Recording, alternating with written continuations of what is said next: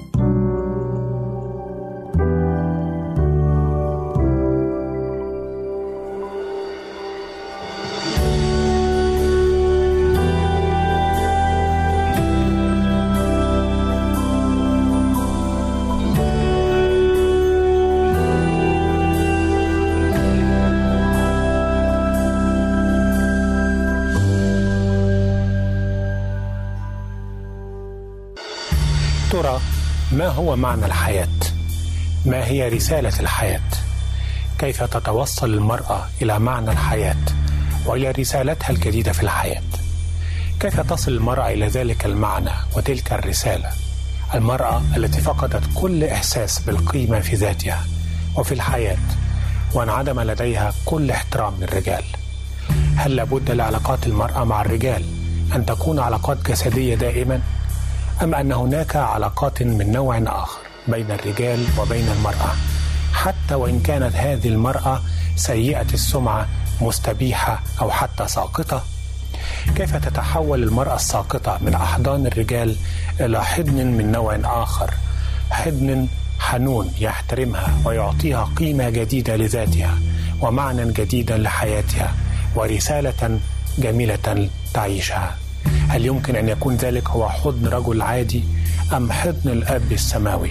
كفيل بإحداث هذا التغيير الجذري في حياة المرأة عموما والساقطة خصوصا.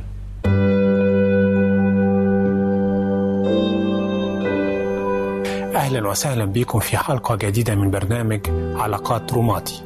العثور على معنى الحياة. هذا هي موضوع أو هذا هو موضوع حلقتنا اليوم. من خلال شخصية اليوم وهي امرأة مرتبطة بأحط مهنة في التاريخ وهي مهنة البغاء. إلا أنها استطاعت العثور على معنى الحياة وعلى رسالتها فيها ونالت الخلاص. ليس فقط الخلاص الروحي بل أيضا الخلاص من عذابات النفس المشوهة والجسد المنهك المباع لمن يشتري.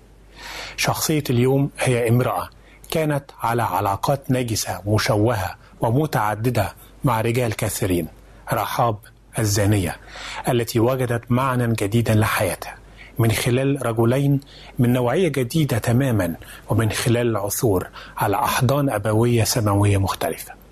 والسؤال كيف تناول الفن قصة رحاب وعلاقتها بالرجلين الغريبين؟ صار هذا الاسم رحاب مصدر إلهام لأعمال أدبية وفنية على مر التاريخ. سواء بالاسم نفسه للروايات الأدبية أو حتى اللوحات الفنية العالمية.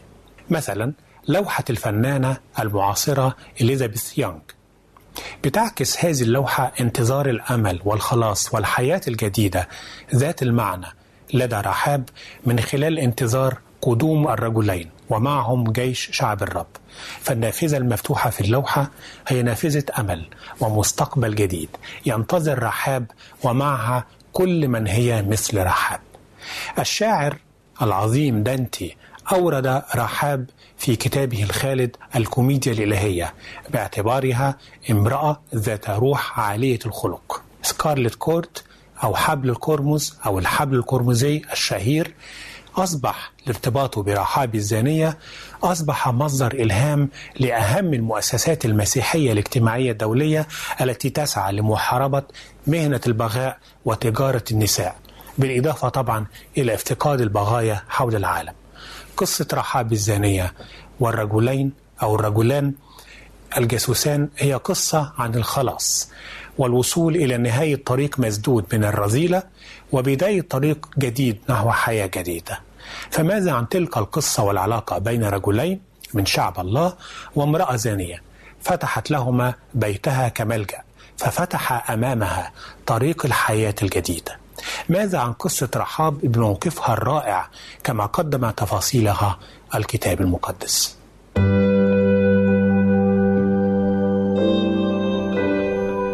رحاب من حب الرجال إلى حب الله. كيف تناول الكتاب المقدس شخصية رحاب روحيا قبل هذه الشخصية وملامحها لابد أن نذكر أن معنى الحياة تعبير قد يكلفنا الحياة كلها كي يتحقق لنا ونكتشفه. هناك بين النساء من يعثرن على هذا المعنى وهناك من لا يعثرن عليه أبدا. هناك من تظن أنها وجدته في المال أو الجمال أو الاستهلاك أو الجاه. وهناك من تظن أنها تستطيع تذوق معنى الحياة من خلال إعجاب الرجال الكثيرين بها. بل هناك أيضا من تبحث عنه كثيرا وطويلا في أحضان الرجال. لكن معنى الحياة لا يمكن لأي امرأة أن تجده أو تعثر عليه إلا في أحضان الآب السماوي حيث الحب الحقيقي حيث معنى الحياة لا ينتهي بانتهاء العناق والحب مع البشر من الرجال لكن هذا ما تؤكده. قصة وعلاقة رحاب الزانية مع الرجلين الجاسوسين اللي راحوا عشان يتجسسوا مدينة أريحة المدينة الوثنية ونزل في بيتها في ليلة فاصلة في حياة رحاب. بل ليلة غيرت مصيرها إلى الأبد. علشان كده قصة رحاب والجاسوسين بنلاقيها في سفر يشوع كما وردت في أصحاح 2 أعداد من 1 ل 21 ويشوع 6 أعداد من 17 ل 22 وكمان 25 القصة باختصار في نقاط سريعة. على الجانب الآخر من نهر الأردن كانت مدينة أريحة التي يحيط بها حائط وأسوار عملاقة وكان على شعب الله أن يقتحمها ليفرزوا أو ليفوزوا بها ويمكنهم ضم باقي الأرض. لذلك أرسل القائد يشوع جاسوسين لاستطلاع مدينة أريحة سرا. وصل المدينة تسللا ودخل بيت امرأة عاهرة اسمها رحاب فخبأتهما في بيتها حتى لا يؤذيهما فيما بعد. ولكن ملك أريحة سمع الخبر فأرسل رجاله من أجل القبض على الرجلين لكن رحاب أخفتهما تحت عيدان الكتان فوق سطح بيتها. وبالفعل اتفق الرجلان مع رحاب أن يبقوا على حياتها فتنجو هي وأسرتها. فقط عند الغزو تضع أو تدلي الحبل أو الخيط القرمزي من شباك من الشباك علامة على بيتها ووجودها هي وأسرتها كي لا يصابوا. وبالفعل حدث ما كان من الاتفاق وأصبحت رحاب الآن من ذلك الوقت تعيش مع شعب يؤمن بالله الواحد. والآن كيف نفهم المزيد عن شخصية رحاب؟ وعن علاقتها مع الرجلين الزائرين لها من خلال الثقافة السائدة آنذاك. من خلال الظروف الثقافية والاجتماعية اللي كانت سائدة آنذاك يمكن لنا أن إحنا نرى شخصية رحاب بزاوية جديدة ونعرف ملامحها الروحية أو بعض ملامحها. واحد امرأة تتوق إلى التوبة. كان بيتها على أسوار المدينة أو حانة صغيرة وبالتالي كان يعتبر من بيوت الدعارة المخصصة لاستضافة الغرباء الذين كانوا يقضون ليلة أثناء سفرهم من هنا أو هناك وفي ذات الليلة يمارسون فيها الزنا بالأجر. وبالتالي كان اختيار الرجلين لبيتها أو لبيتها منطقيا جدا كي يقضيا ليلة في ذلك البيت تماما مثل أي رجل أو رجال غرباء حتى لا يلاحظ أحد وجودهما. لكن رحاب لم تتعامل معهما بالشكل المعتاد. شكل العلاقة بين امرأة محترفة الزنا وبين رجلين عاديين لكنها في تصرفها هذا كانت تهفو إلى رجال غرباء من نوع جديد مختلف عن الغرباء الذين يطلبون المتعة كل ليلة. اثنين امرأة تنتمي لعبادات مختلطة. كانت رحاب كامرأة كنعانية في ذلك الوقت تنتمي روحيا إلى عبادات تقريبا ثلاثة آلهة هناك في أريحة. الإله بعل إله الخصوبة الجنسية. وكأنها امرأة منغمسة بالكامل في عالم الجنس النجس إلى حد العبادة. والإله داجون إله المحاصيل وكأنها كانت تربط نشاطها بالعيش والقوت. ثم الإله مليش أو مليخ وده إله النار وكأنها كانت تحتاج إلى النور والدفء في حياتها وقلبها. ثلاث امرأة موعودة بالرحب. معنى اسم رحاب كانت معناه الرحب وبالتالي كانت رحاب امرأة يتعلق مصيرها الروحي والشخصي بالرحب والسعة لأن ذلك معنى اسمها. أربعة امرأة ذات حس روحي ما زال حيا. كانت لغتها لغتها الروحية في حوارها مع الرجلين تكشف أن لديها حسا روحيا ما زال حيا داخلها. ففي حوارها مع الجاسوسين قالت لأن الرب إلهكم هو الله في السماء من فوق وعلى الأرض من تحت. ستة امرأة إيمان سريع الاشتعال. نعم. كانت رحاب امرأة لديها إيمان من نوع غريب وعجيب وسريع الاشتعال. فهي سرعان ما آمنت بإله الرجلين العبرانيين اللي هو يهوى وقالت عنه في سفر يشوع 2 11 لأن الرب إلهكم هو الله في السماء من فوق وعلى الأرض من تحت. وأكد إيمانها هذا بصورة قاطعة كاتب سفر العبرانيين عندما ذكر اسمها ضمن أبطال الإيمان قائلا بالإيمان رحاب الزانية لم تهلك مع العصاة إذ قبلت الجاسوسين بسلام. سبعة امرأة ذات مصير روحي جديد. إيمان رحاب قادها إلى مصيرها الروحي الجديد الرائع.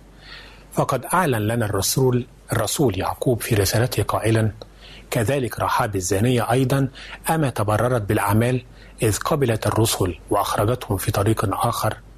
لذلك أليس من الملفت والمثير للتأمل والاحترام أيضا لتلك المرأة أنها ربما فعلت ما لم تفعله نساء كثيرات ونالت ما لم تنله كثيرات ممن يبدو عليهن العفة الخارجية في المظهر أو الكلام أو السلوك الظاهري.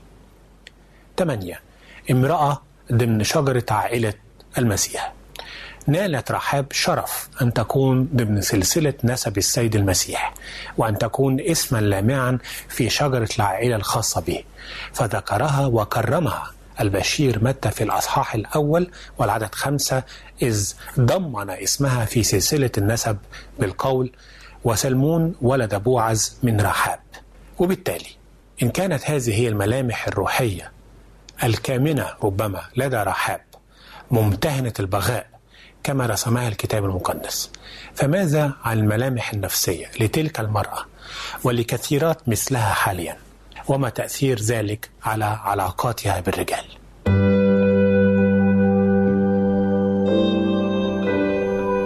سؤال مهم. كيف نتعرف على شخصية رحاب وكل رحاب في يومنا الحاضر؟ من علم نفس الشخصية من نفس الملامح الروحية الكتابية لهذه المرأة ومن نفس الدراسات النفسية التي أقيمت على شخصية المرأة البغية نستطيع أن نستنبط أو نكتشف بعض الملامح النفسية له. فماذا عنها؟ واحد امرأة تجمع الجاذبية والذكاء في شخصيتها. أدركت رحاب سريعا الموقف بالكامل. ليس فقط الدمار الوشيك على مدينتها بل الأهم من ذلك الدمار الروحي الذي تعيش فيه تلك المدينة وهي أيضا. وأيقنت بأن هناك فرصة متاحة للنجاة كما أنها تعاملت بذكاء شديد مع الرجلين عندما أخفتهما وتصرفت أيضا بذكاء شديد مع الرجال الآتين طلبا للجاسوسين. فضللتهم عن هدفهم. اثنين امرأة لديها روح المخاطرة. كان لديها روح المخاطرة لأن إقدامها على إخفاء الرجلين المرسلين من قبل يشوع وتضليل السعاة خلفهما كان يمكن أن يعرضها للموت إن انكشف الأمر. ثلاثة امرأة مهمشة اجتماعيا. كانت رحاب. شأنها شأن كل رحاب ساقطة. الآن تعاني مشاعر التهميش الاجتماعي في مجتمعها الوثني أو مجتمعها الحالي وهذا ما دفعها إلى السكنة بمفردها. ربما وحيدة على أسوار المدينة تستقبل الغرباء كل ليلة فحتى المجتمعات الوثنية كانت لا تحترم كثيرا مهنة البغاء. أربعة امرأة مرفوضة داخليا. هذا التهميش من الآخرين للمرأة البغي. يؤدي حتما إلى نوع من الإحساس بالرفض العميق داخلها لنفسها وداخل كل رحاب في يومنا هذا. فلا شك بأن الرحاب أو رحاب كامرأة. كانت تشعر بالرفض من الآخرين بالإضافة إلى الشعور بالاحتقار من قبل الرجال مع أنهم يطلبون إقامة علاقات جسدية معها وبالتالي تشوهت العلاقات بينها وبين الرجال. فالأنوثة لديها مباعة والرجولة لديهم تشترى منها بالمال ولعلها كانت تنتظر في كل ليلة غريبا واحدا يكون رجلا حقيقيا مختلفا عن الآخرين. يستطيع أن ينتشلها من بيع الجسد والنفس أيضا. خمسة امرأة تفتقد روح العائلة. كانت رحاب في علاقة غير مستقرة مع أهلها. ربما كانت تشعر بالحنين إليهم المشوب بالشعور بالذنب. فهي تعيش منفصلة عنهم في منزل بمفردها على أسوار المدينة. ويبدو بأن هذا الحنين الغريب والأصيل دفع رحاب لأن تطلب من الرجلين الغريبين ليس فقط خلاصها الشخصي من الهجوم بل أيضا خلاص ونجاة أسرتها وأهلها. فقالت لهما الآن احلفا لي بالرب واعطياني علامة أمانة لأني قد عملت معكما معروفا بأن تعملا أنتما أيضا مع بيت أبي معروفا وتستحييا أبي وأمي وإخوتي وأخواتي وكل ما لهم وتخلصا أنفسنا من الموت. ولعل هذا هو ما يعكس ذلك الحنين العميق داخل كل امرأة ساقطة في أيامنا هذه تجاه أبويها وأسرتها الصغيرة رغم الانفصال النفسي عنهم والاجتماعي والجغرافي ورغم الجفاء وربما الرفض منهم بالتأكيد الرفض منهم لها.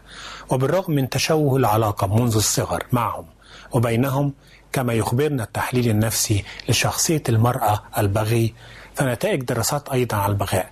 تكشف أن النساء البغايا كانت لهن حياة عائلية مضطربة في طفولتهن متسمة بسوء المعاملة ومشحونة بالكراهية وفقدان التجانس بين أفرادها. ونحن ماذا يمكن أن نتعلم من هذه العلاقة الفريدة التي نشأت في يوم وليلة بين ساقطة ورجلين من شعب الله كي تغير نظرتنا وعلاقتنا مع نساء ساقطات قد تجمعنا الحياة معهم أو معهن دون قصد. وما هو الموقف الجديد الذي يمكن أن تتخذه أية امرأة ساقطة لينهي ماضيها الأليم والأثيم ولتتمكن من أن تبدأ حياة جديدة لها معنى حقيقي.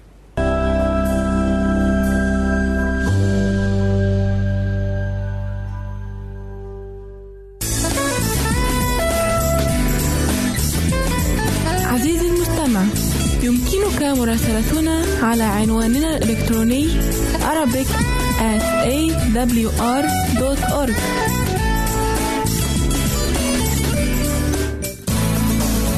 يمكنك مشاهدة هذا البرنامج على قناة الوعد أو على ال website www.l-wad.tv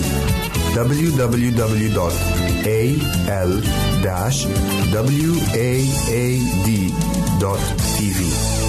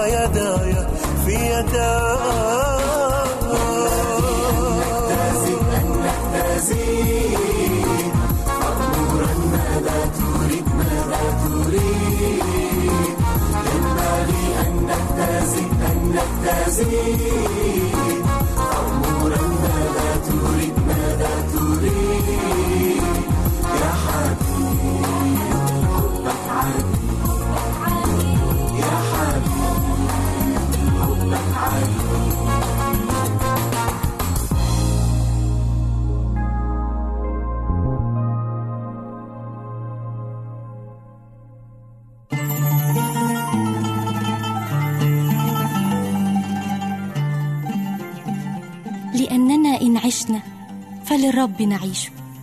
مثمرين في كل عمل صالح. ونامين في معرفة الله. وإن متنا فللرب نموت. فإن عشنا وإن متنا فللرب نحن. علمني أن أعمل رضاك لأنك أنت إلهي. أن أفعل مشيئتك يا إلهي سررت. طعامي أن أعمل مشيئتك وأتمم عملك. طرقك يا رب عرفني سبلك علمني روحك الصالح يهديني.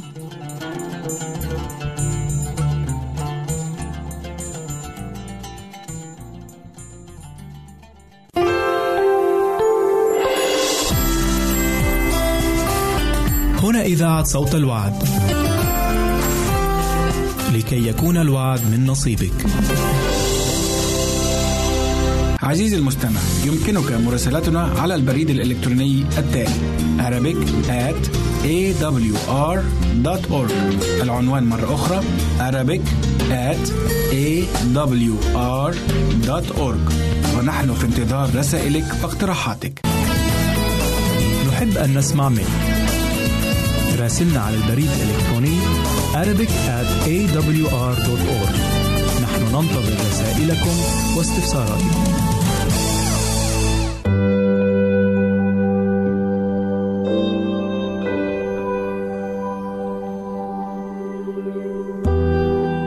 بعد أن استعرضنا الملامح الفنية والروحية والنفسية لشخصية الحلقة رحاب الزانية ومن مثلها يأتي السؤال المهم.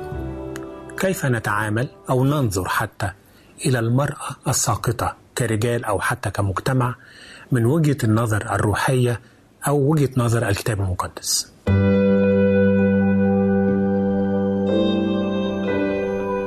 واحد التفرقة. التفرقة بين الخطيئة والخاطئة. بمعنى ألف الحكم على الإنسان أم خطيئته؟ وده سؤال مهم وأساسي لأنه هناك فرق دقيق ومهم يوضحه لنا الكتاب المقدس والسيد المسيح مرارا وتكرارا وهو ضرورة أن نفرق في النظرة والحكم على الخطيئة وبين النظرة والحكم على الإنسان الخاطئ. باء الإنسان الخاطئ له الحق في أن ننظر إليه نظرة الله نفسه إليه. بمعنى ما هي نظرة الله إلى الخاطئ كما تقدمه وتنفرد به المسيحية؟ الإنسان الخاطئ ببساطة في نظر الله وفي تعليم السيد المسيح تحديدا هو من يستحق كل جهد وثمن كي يسترد إلى حالته الأولى قبل الخطيئة الإنسان الخاطئ أو المرأة الخاطئة هو الخروف الضال الذي يترك الراعي من أجله باقي الخراف ويبحث عنه إلى أن يجده. هو الدرهم المفقود الذي تكرس المرأة كل جهودها كي تجده وعندما تجده تفرح كل الفرح. الخاطئ أو الخاطئة لم يفقد بعد قيمته الإنسانية ولا الروحية ولا الأدبية لدى الله. فالخاطئ أو الخاطئة. هو من كلف الله الثمن الأكثر فداحة في التاريخ. ابنه يسوع المسيح كي يخلصه من الموت الأبدي.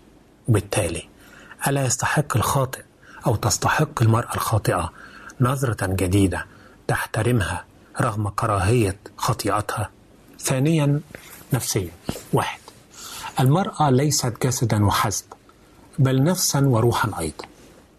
بمعنى ألف. خاطئة تحترم نعم. إن تعامل الرجلين مع رحاب الزانية يلفت انتباهنا إلى أنهما تعاملا معها ليس على أساس أنها مجرد جسد يباع ويشترى بل على أساس أنها امرأة لها إرادة تحترم ونفس تقبل ضمن مجتمعهم الجديد بعد اقتحام أريحة. كما أنها روح هائمة تهيم شوقا إلى التصالح مع خالقها. باء الخاطئة لها تقديرها. نعم. لذلك صدقاها وعقد معها الاتفاق بناء على القسم الذي تم بينهم. قسم بين رجلين وامرأة زانية. وهو قسم يخص مصير شعب الله من ناحية ومصير أريحة من ناحية أخرى أي مصير شعبين. وبالتالي التزم الرجلان بتنفيذ هذا القسم ونجياها هي وأسرتها فعاشت رحاب حياة جديدة وسط شعب جديد يؤمن بالإله الحي وليس كباقي آلهة العالم وكأن الثقة والاحترام والتقدير كانت مفتاح الخلاص لامرأة ساقطة تعاني من انعدام من انعدام ثقة الناس بها والاحتقار وتدني صورة الذات أو صورتها عن نفسها. ثلاثة الأمان الوعد بالحياة الجديدة إزاي؟ ألف صورة جديدة للرجال. الدراسات النفسية بتشير إلى أن العامل الحاسم أو أحد أهم العوامل الحاسمة في الانحراف والانجراف إلى البغاء هو الاضطرابات النفسية الجنسية عند النساء الساقطات لدرجة أن الغالبية منهن يحملن كراهية شديدة لجنس الرجال. والبغاء في هذه الحالة يتحول إلى نوع من التنفيس عن هذه الكراهية والانتقام. باستغلال الرجال جنسيا وماديا. باء التصالح مع الرجال. نعم. لأنه ما حدث مع رحاب كان عبارة كان عبارة عن تصالح حدث داخلها مع جنس الرجال. عندما قدم لها عنصرا غاية في الأهمية وهو الأمان الذي يحمل معه بداية جديدة وحياة جديدة لها. وكأن صورة الرجال السلبية داخلها تبدلت إلى صورة أخرى إيجابية. وذلك عندما وجدت نوعية معينة جديدة من الرجال تقدم لها الأمان وليس الخوف من الانتهاكات الجنسية والنفسية التي ربما لم تتوقف طوال حياتها السابقة.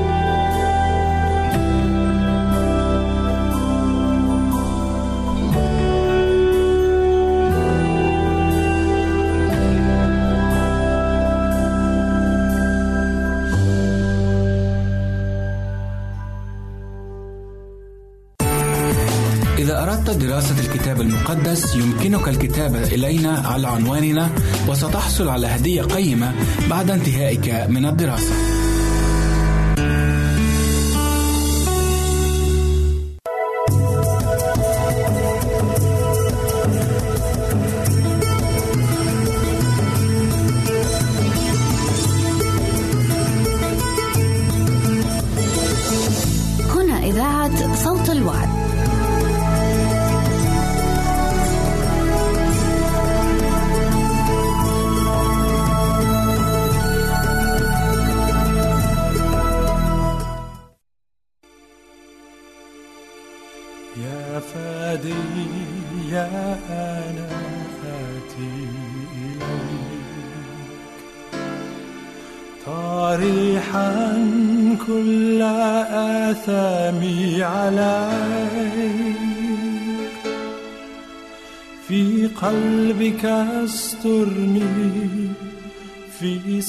صفحك أقبلني آتي تائبا ربي لديك.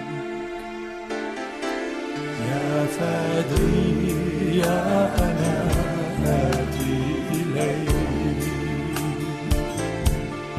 طارحا كل آثامي عليك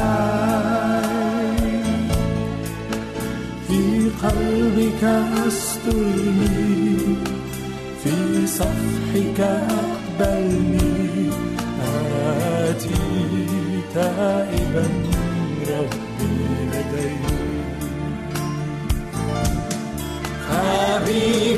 فبجلدتك أنا شفيت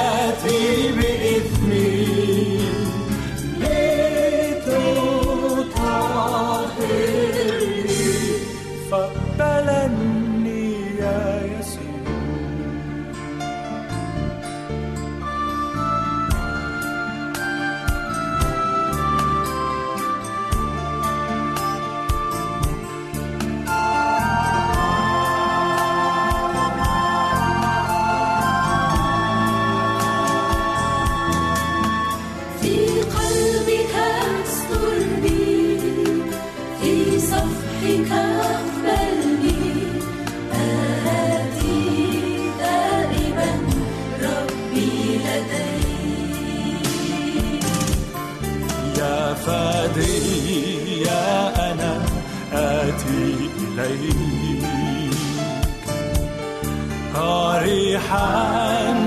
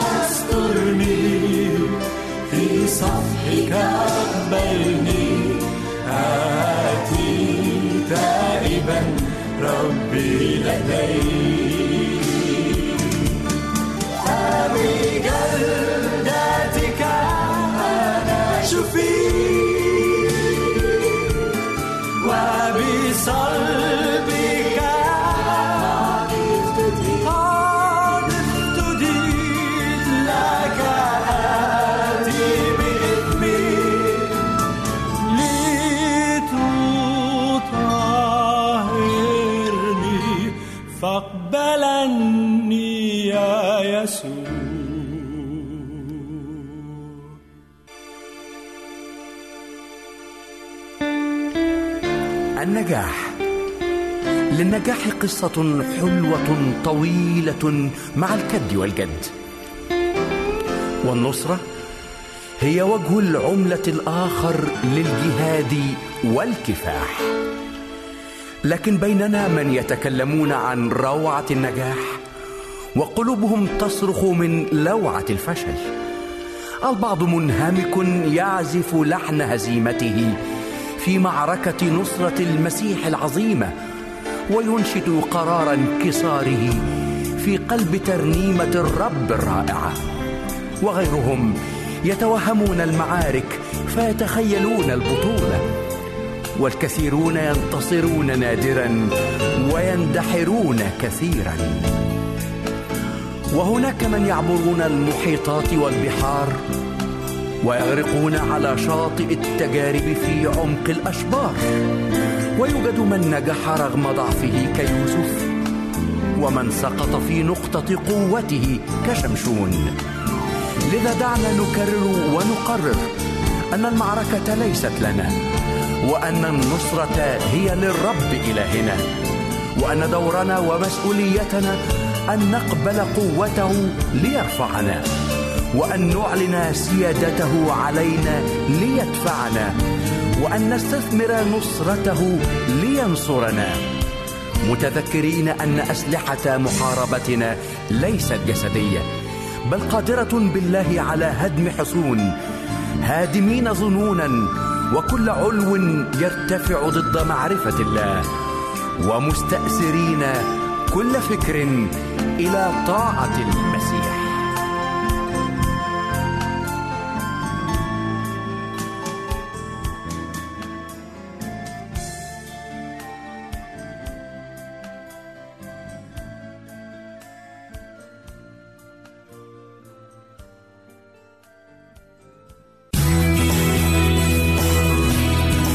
استماع وتحميل برامجنا من موقعنا على الإنترنت www.awr.org يمكنك استماع وتحميل برامجنا من موقعنا على الإنترنت www.awr.org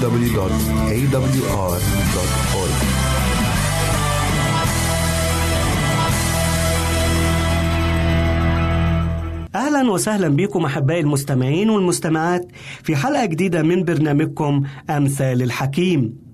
حكمة النهاردة مأخوذة أحبائي من سفر الأمثال إصحاح 11 وعدد 14 يقول الحكيم حيث لا تدبير يسقط الشعب أما الخلاص فبكثرة المشيرين.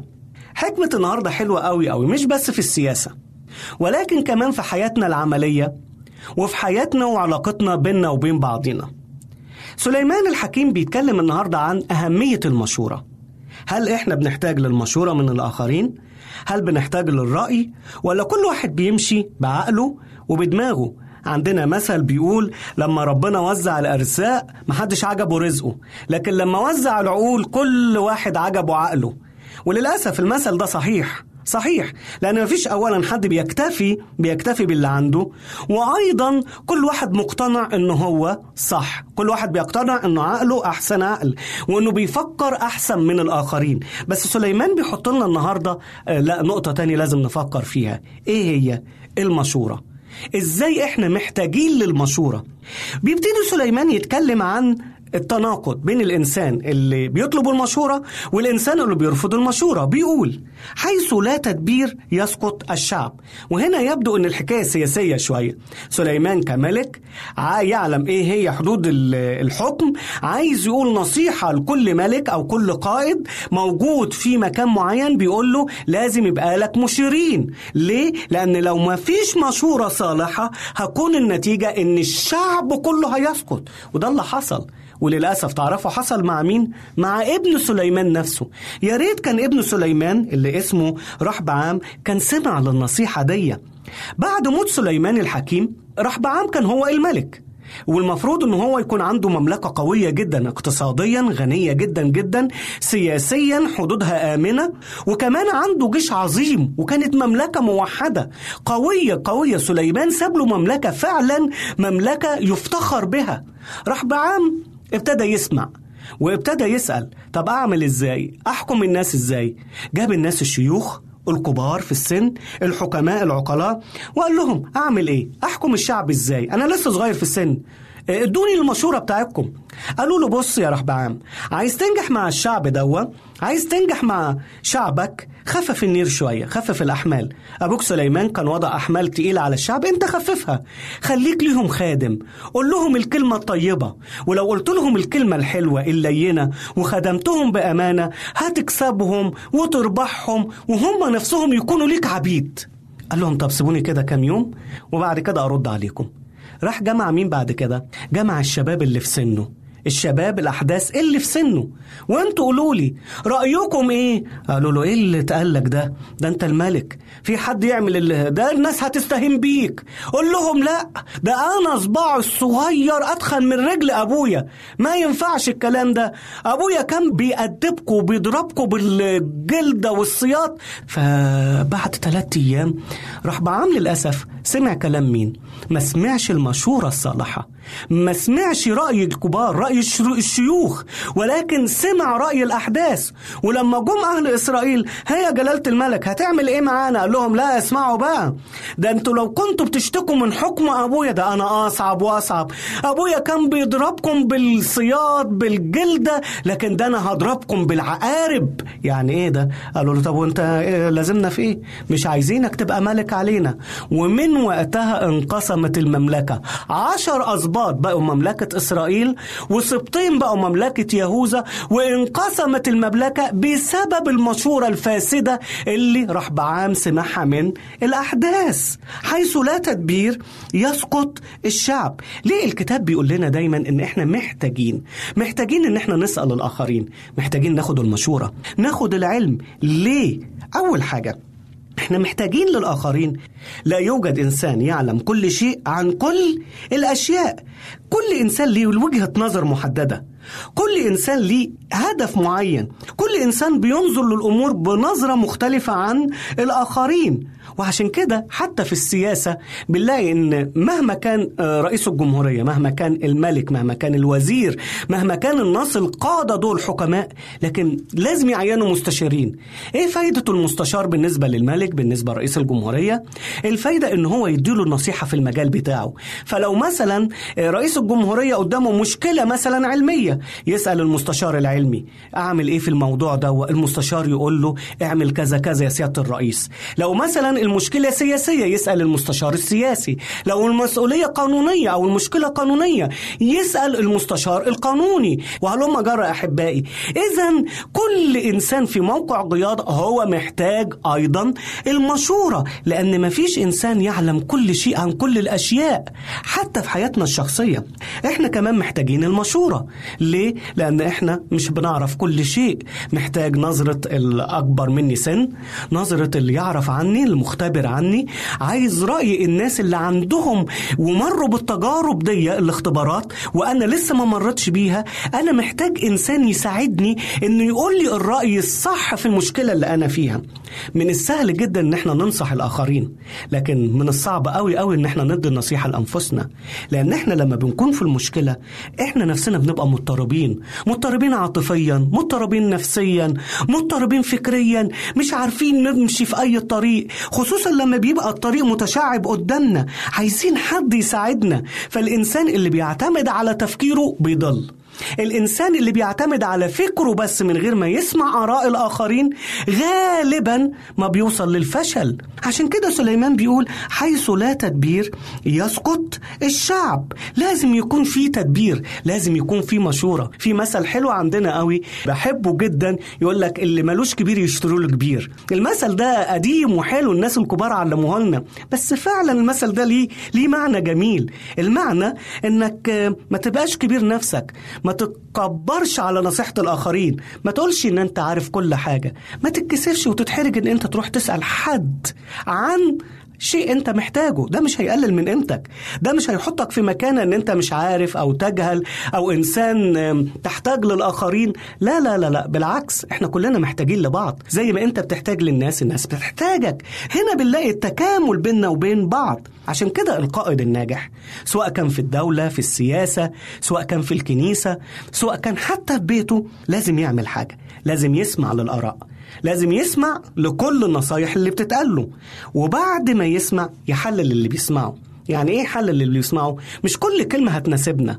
ومش كل نصيحة هتوافقنا ومش كل الرأي هيكون صح. فلازم نقعد مع بعض كده ونقعد كده اللي يقعد الإنسان مع نفسه يحلل كل الآراء اللي اتقالت له ويشوف إنهي الصح إنهي الغلط إنهي اللي تناسب إنهي اللي ما تناسبش إنهي اللي أقدر أعملها إيه اللي ما أقدرش أعمله. وبعد ما أسمع وأحلل أقرر فيما بعد. لكن مشكلة ناس كتيرة قوي إن هما بيعملوا إيه؟ بيقرروا قبل ما بيسمعوا النصيحة بيقرروا قبل ما يسألوا بيقرروا قبل ما يجمعوا المعلومات المفيدة فبتكون النتيجة إن القرار بيطلع خطأ عشان كده سليمان بيقول أما الخلاص فبكثرة المستشيرين. رحبعام فشل وقسم المملكة بسبب إنه خد مشورة خطأ. لكن تعالوا نشوف بقى واحد تاني كان قائد برضه. القائد ده كان حكيم جدا جدا. بس كان عنده برص نعمان السرياني.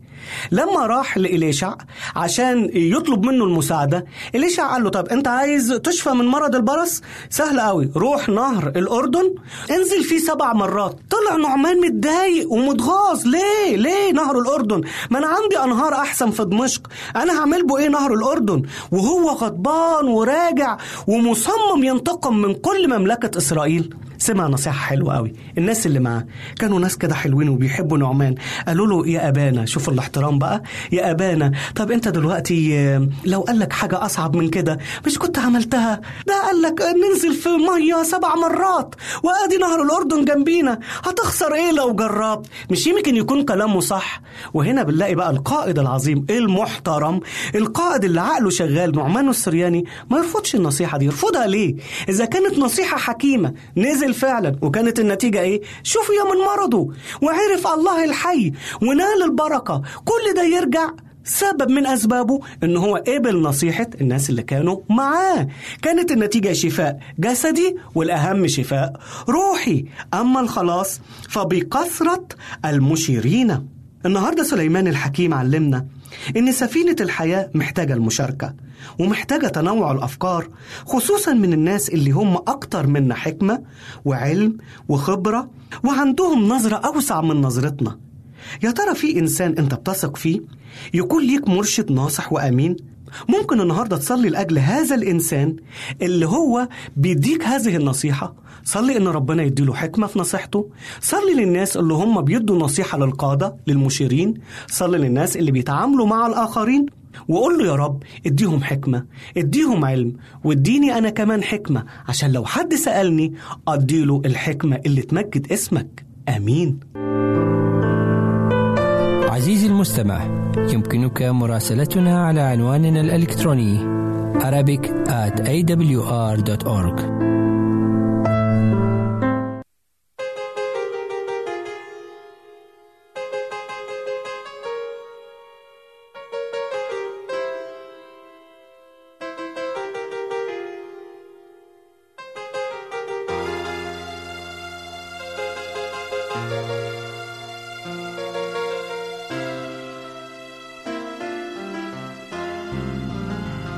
إنني أسبى بحب جارف حين أرنو لديك الصليب حيث قد قدم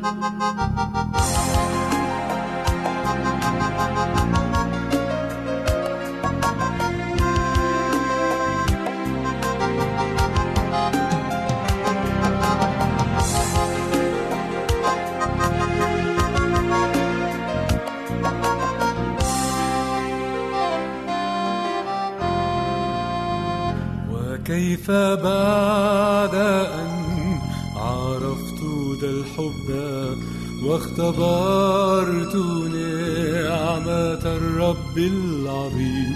أصنع الشر وأجرح قلبه محزنا ربي وخلي الحميم إنني أبغي السماء العيش للعالم وأجرنا.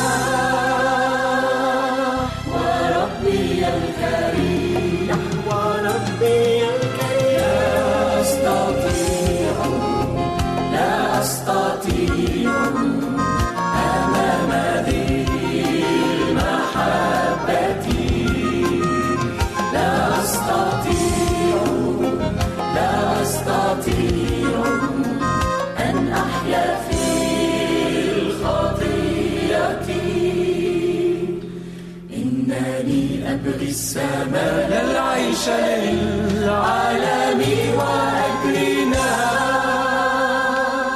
وربي الكريم. وربي الكريم. لا أستطيع. لا أستطيع. لا أستطيع. لا أستطيع.